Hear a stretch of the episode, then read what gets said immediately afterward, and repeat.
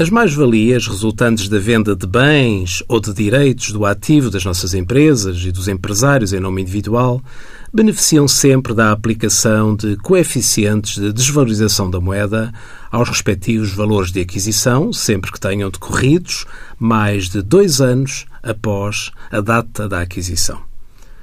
Se assim não fosse, dada a inflação, as mais-valias fiscais atingiriam valores irreais, sobretudo para os bens adquiridos há mais tempo.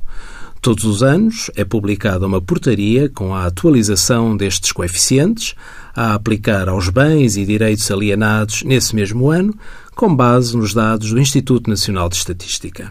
Este ano, a portaria foi publicada em dezembro e, fundamentando-se no facto dos dados do INE referentes ao índice de preços no consumidor, exceto a habitação, demonstrarem que no cômputo dos últimos dois anos não houve uma variação positiva, não se procedeu em 2016 a qualquer atualização dos coeficientes de desvalorização da moeda face a 2015.